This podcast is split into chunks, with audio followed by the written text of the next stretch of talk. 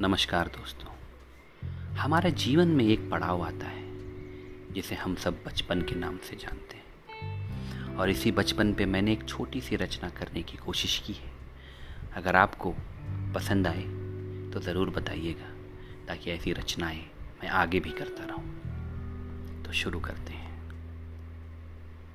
जहाँ झिलमिल तारे थे, जहाँ मुन्नी बंटी और हम सारे थे वहाँ शरारतों का गुच्छा था। घर से निकलने का हर वादा सच्चा मुच्चा था। इन चंचल दिनों की यादों में हम रहते हैं। उन सुनहरी यादों को हम बचपन कहते हैं।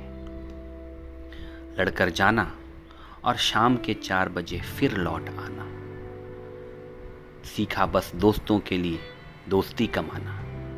ज़िंदगी की उधेड़ बुन में हम कहाँ उलझे रहते हैं। उन सुनहरी यादों को हम बचपन कहते हैं।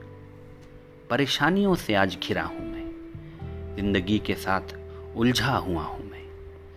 बचपन कहती है, तेरे लिए एक दुआ हूँ मैं। बचपन एक मर्ज है आज की दुविधाओं का, जिनमें हम सिमटे रहते हैं। उन सुनहरी यादों को हम बचपन कहते हैं। धन्यवाद।